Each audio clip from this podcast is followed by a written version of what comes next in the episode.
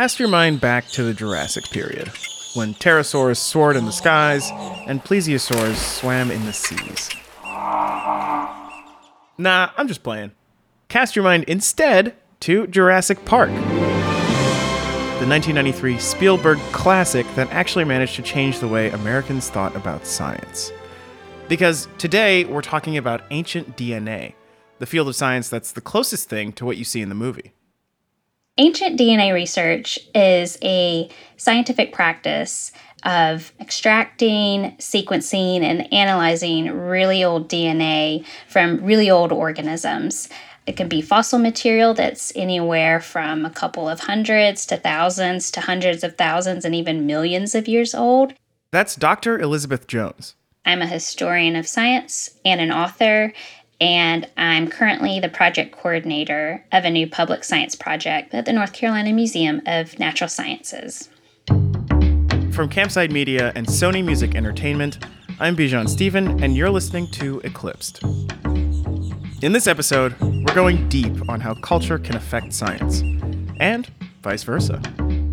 That's after the break.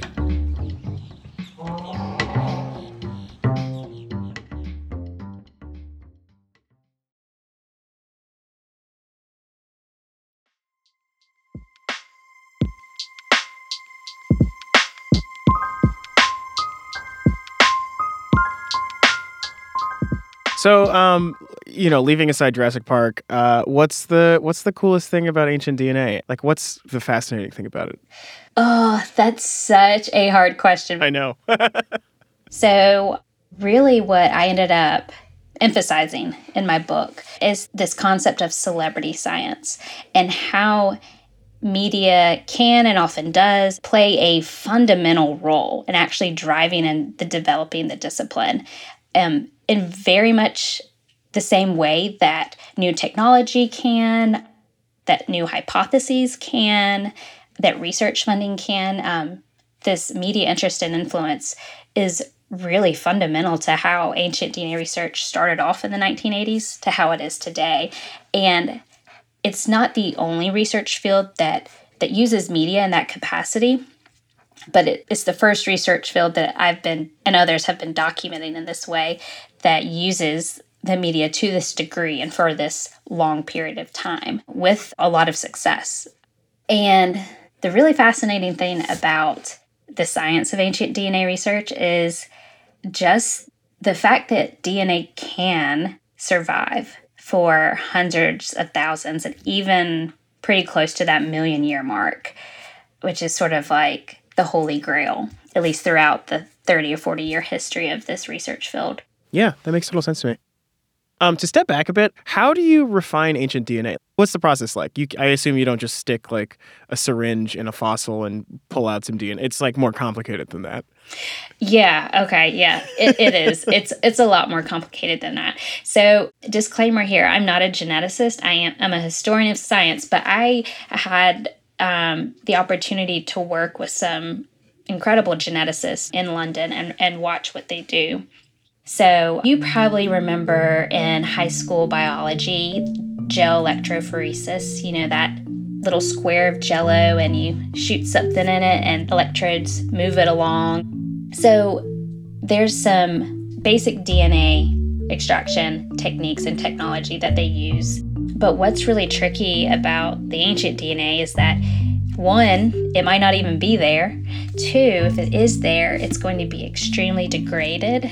So you're going to be missing letters in the sequence, and you're going to have to repiece them together. And that requires a lot of computer work and a lot of analysis. So it's uh, not a one step process for sure. And really a lot of the making of meaning of the ancient DNA sequences. It comes down to statisticians and people with computer skills who can piece all of this back together. Yeah, that's that is kind of fascinating. So you you said the field is 30 40 years old, pretty new, pretty recent. What were some of the early attempts like to recover this ancient DNA?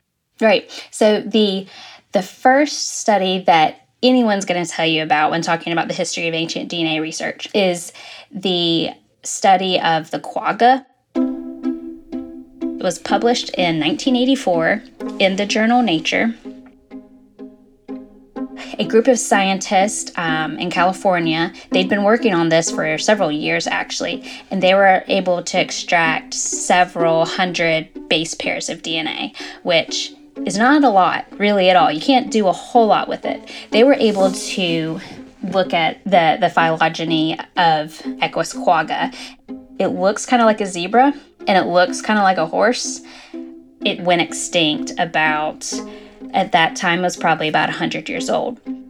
So they weren't extracting DNA from fossil bone, but they were extracting DNA from a museum specimen. They thought nothing was there. They found out there was something there, and they were able to tell a story and test some hypotheses about Equus quagga and its relation to other ancient and modern horses. So people will point to that as the first time that scientists extracted DNA. And the reason why that wasn't why that's used as the starting point for a lot of historical accounts is because it was published by some well-known scientists in a really well-known journal. But really what I uncovered is that there's a lot of other work going on um, prior to that with trying to extract DNA from insects in amber, so that Jurassic Park hypothesis, trying to extract DNA from mummies, and um, trying to extract DNA from woolly mammoths. So there's a whole backstory to the official start of the field. The thing about history is, well, and as this podcast really gets at, is that it's not all about just names and dates and things that happened at exact mm-hmm. times. It's about telling multiple stories from multiple viewpoints to really get a clearer, more holistic picture of what happened, why, and why it matters. So I do want to throw out some typical timeline d- dates, but to orient ourselves. So we have that first extraction of DNA from an old museum specimen in 1984. And then Michael Crichton's Jurassic Park came out in 1990. And then the movie came out in 1993.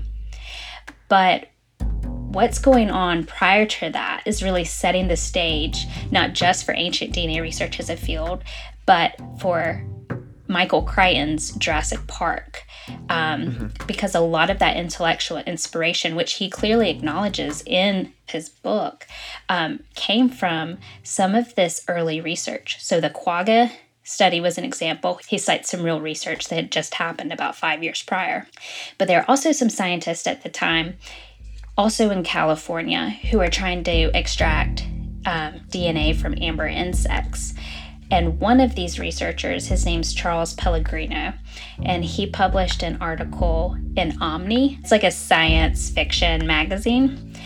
And um, he published an article in 1985 called Dinosaur Capsule, which puts this um, kind of pre Jurassic Park hypothesis in print. Um, it didn't really get a lot of attention for some reason. And as a historian, it's really kind of hard to figure out exactly why. Because Omni was a pretty popular magazine. Um, sounds like a pretty popular idea this idea of bringing dinosaurs back to life. There were a lot of crickets around Charles Pellegrino's publication in 1985. And then the exact opposite happened when Michael Crichton really took this idea and brought it to life in Jurassic Park about five minutes later, or five years later. Metaphorically, five. Yeah, yeah, yeah. Uh, and so, does this? So, what is what is the effect of Jurassic Park on the field? Does it like explode research and interest into this stuff?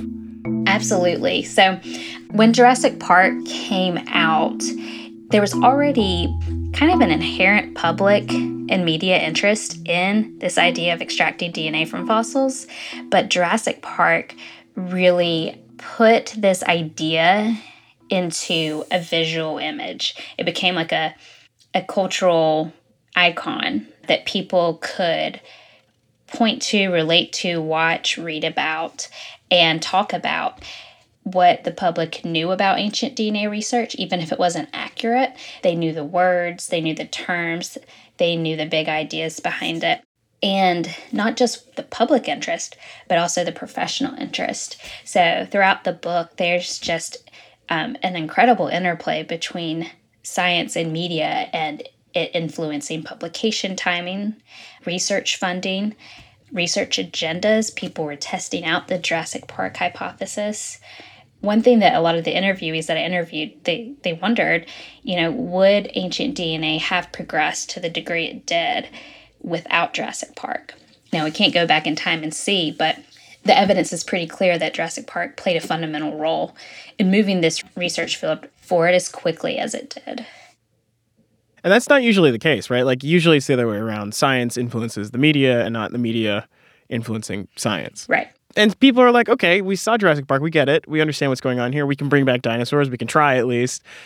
What was that like for people in the field? I mean, you've described like obviously there were more people coming into the field, there's more publications and or like more people doing more science. But I'm curious like what the researchers in the field at the time, you know, who were already working on this stuff felt. Like how did their work change basically? So there was um, an ancient DNA newsletter. And this was a pretty exclusive newsletter to a very small community of researchers at that time.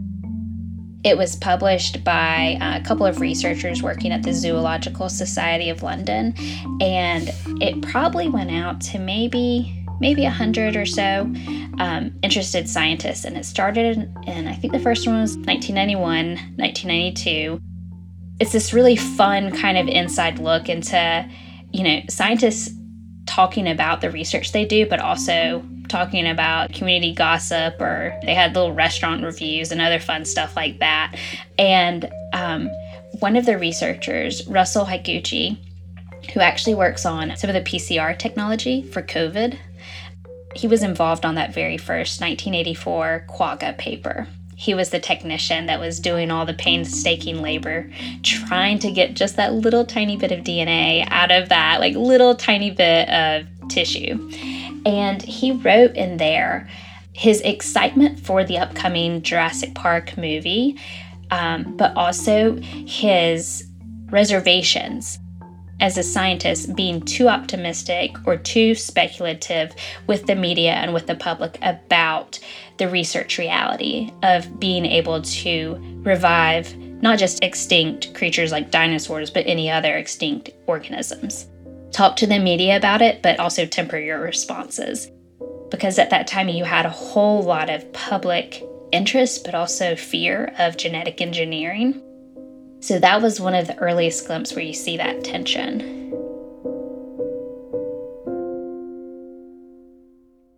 After the break, we futz with genetics.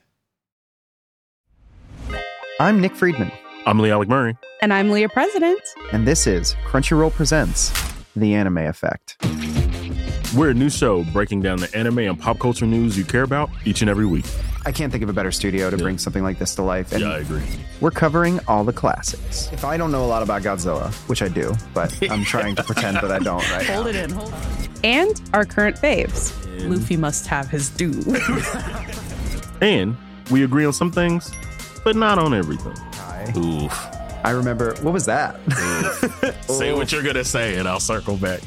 Listen to Crunchyroll Presents The Anime Effect every Friday, wherever you get your podcasts and watch full video episodes on Crunchyroll or the Crunchyroll YouTube channel.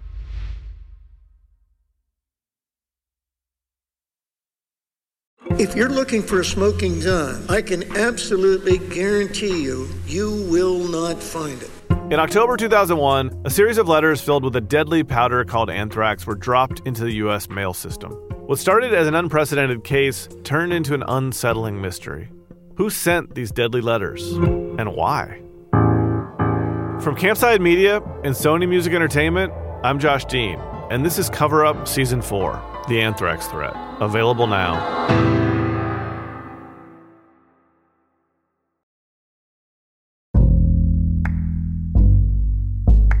Was there any backlash because, uh, like a re like messing with genetics? Because I feel like there was like there was a moment in the late '90s, early 2000s where people were really suspicious of genetic engineering and like anything to do with genes. Because this was also i think around the time that the human genome project was spinning itself up mm-hmm. right? Like and that was like working in the background. There was some of that conversation that from genetic engineering and that was spilling over into ancient dna um, you would have a number of little science reports or media articles with that question can we bring back dinosaurs? And if we can, should we? Um, the should we question has been around, you know, for 40 years now, really. Mm-hmm. Um, and it's still the question that frames a lot of the narrative around this idea of de extinction, which is the new term for just bringing dead things back to life, especially extinct things. There's some really sophisticated research that's going on around it now by some pretty prestigious researchers that hold a lot of credibility and there's a lot of potential. But in the 90s, the ancient DNA community was still trying to figure out can we even get DNA from some of these sources? Like, can we get DNA from humans reliably? Because there's this problem of contamination. So, I guess what I'm trying to say is a lot of the attention was on that question can we get DNA? And if we can, how reliably or repeatedly can we recover it? So that was the main focus. But then you had that spillover worry about, well, if, if we can, what does it mean for genetic engineering in the future? They weren't quite there yet, but they were getting there. The science was still getting worked out, but the ideas researchers were exploring generated a lot of excitement. So there's this thing called the hype cycle. This is not an original idea to me. So the idea is that there's a new technology, there's a lot of hype around it, a lot of excitement about what it can do, how it can change our world, and then um, people jump on it, test it out.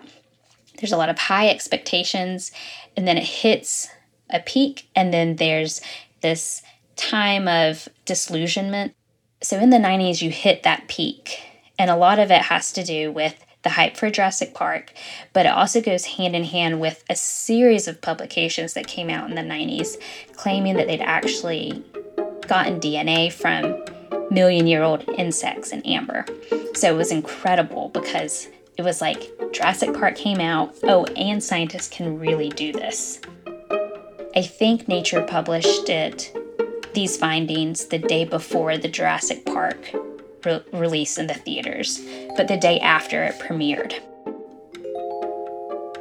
But really, the hype hit a dead end when scientists started trying to reproduce the results because in science reproducibility is the name of the game. Like it, it's it's exciting. You want to find something that's new that no one has found before but the goal is not to just leave it at that and that really had a profound effect on the credibility of the field because it wasn't just that scientists were taken aback, but the public was too, because all of this had played out on a public stage.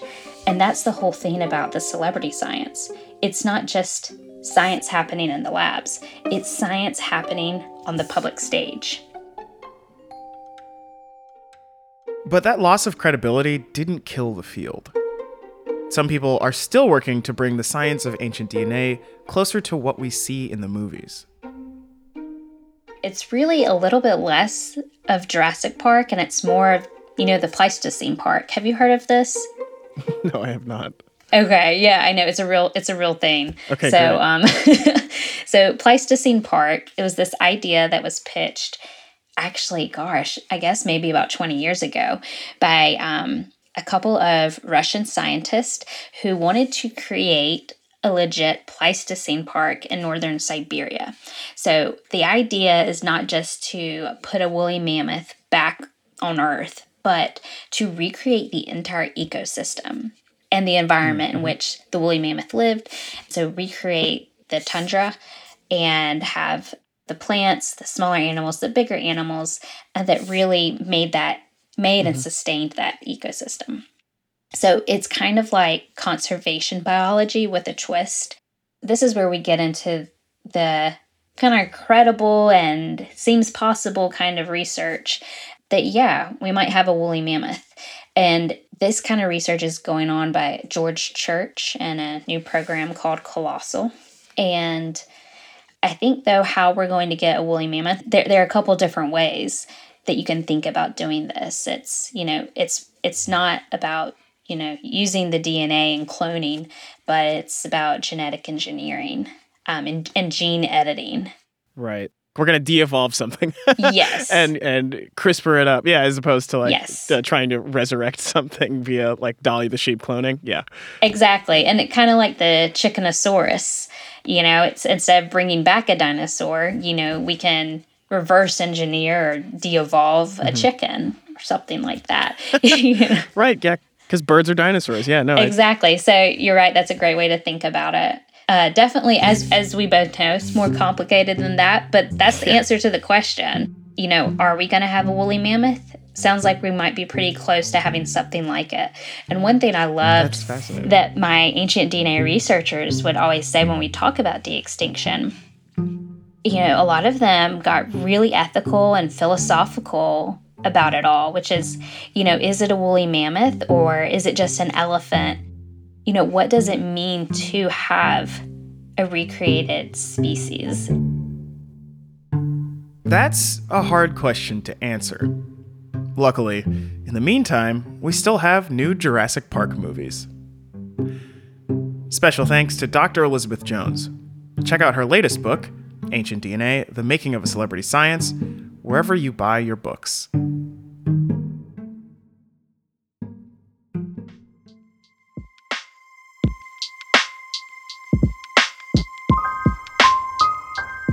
Eclipsed is a production of Campside Media. It's hosted by me, Bijan Stephen, and written by Michael Canyon Meyer. We're produced by Tanita Rahmani, Lane Gerbig, and Joe Hawthorne. Archival research by Caitlin Rathy. We're fact checked by Alex Yablon. Our engineer is Garrett Tiedemann. Our theme song is by Doug Slaywin. Our executive producers are me, Bijan Stephen, and Michael Canyon Meyer. The executive producers at Campside Media are Matt Shaer, Adam Hoff, Josh Dean, and Vanessa Grigoriadis. Special thanks to Dr. Elizabeth Jones. If you want to say hello or what's up, drop us a line at eclipsed at campsidemedia.com or tweet at us at eclipsedpod. And if you want to follow me on social media, you can find me at Bijan Stephen on Twitter and Twitch. On Instagram, I'm Bijan Cakes. Thanks for listening, and see you next time.